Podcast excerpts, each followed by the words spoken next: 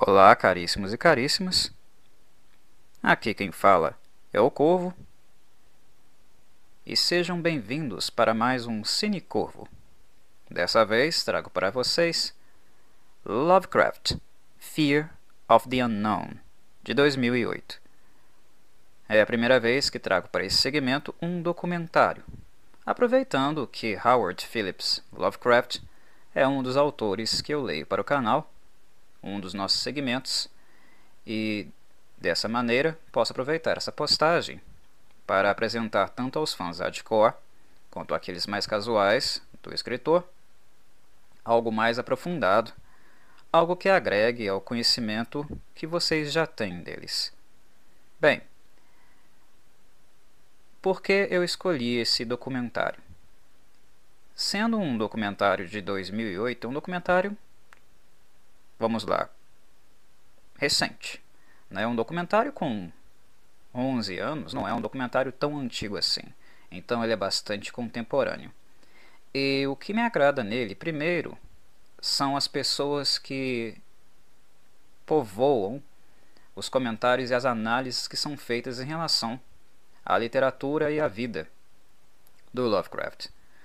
Nós temos nesse documentário entrevistas com Guilherme Del Toro, Neil Gaiman, John Carpenter, Peter Straub, para falar alguns. Ou seja, são pessoas muito influentes, tanto no cinema quanto na literatura, e que tiveram um impacto forte, sofreram muita influência do Lovecraft. São pessoas realmente estudiosas e grandes criadores de conteúdo também, que estarão dissecando sobre a vida e obra do Lovecraft. Isso agrega bastante peso para o documentário, porque todas as considerações que os convidados fazem, elas são sempre embasadas, sempre sedimentadas em alguma coisa, e inevitavelmente eles discutem aspectos da obra do autor e o impacto que a obra dele teve nas suas próprias. Mas um ponto forte desse documentário é também, de certa forma, o fato dele tentar ter uma isenção.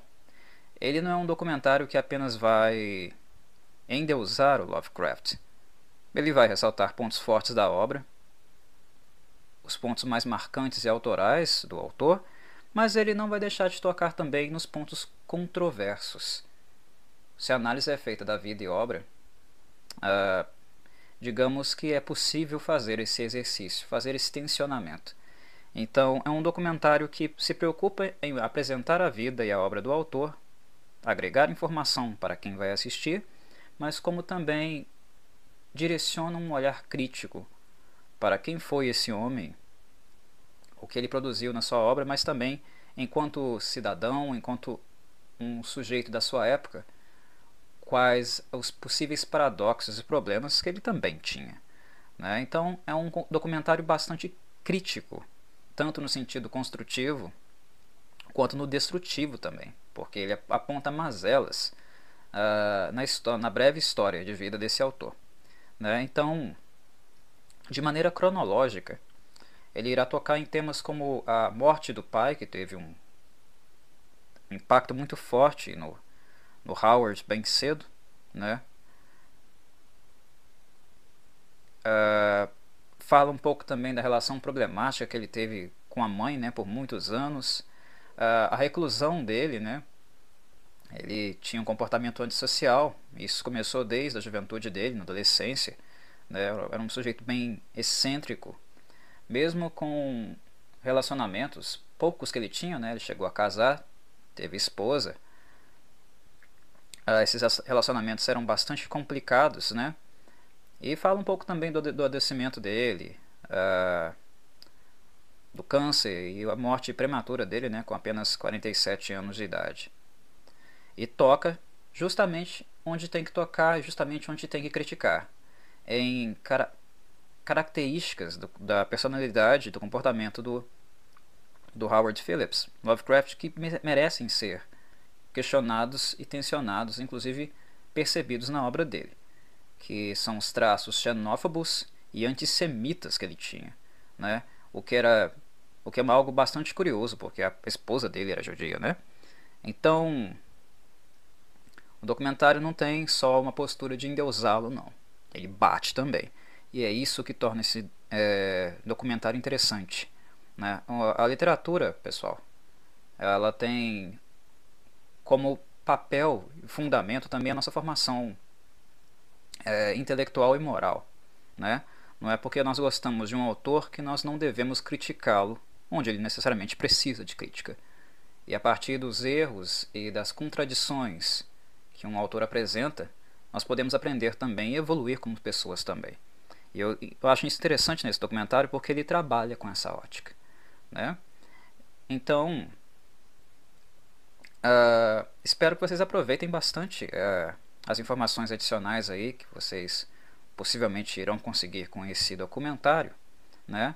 E que de alguma forma as análises que foram feitas sobre as obras principais dele, que vão ser mencionadas aí também, sejam de alguma utilidade para vocês e possam dar um pouco mais de imersão naquilo que vocês percebem e conhecem na obra dele. Inclusive, deixando talvez algo mais claro, como por exemplo as influências anteriores que ele teve também para poder escrever, né? Claro, Edgar Allan Poe influenciou, o Lord Dunsany também. Então é isso, pessoal. É apenas um pequeno podcast introdutório para quem vai ver aí o documentário. Lembrando que o filme pode ser acessado na íntegra nos links na descrição, tanto no blog quanto no Facebook do canal. Espero que gostem, pessoal, que seja um bom acréscimo para vocês.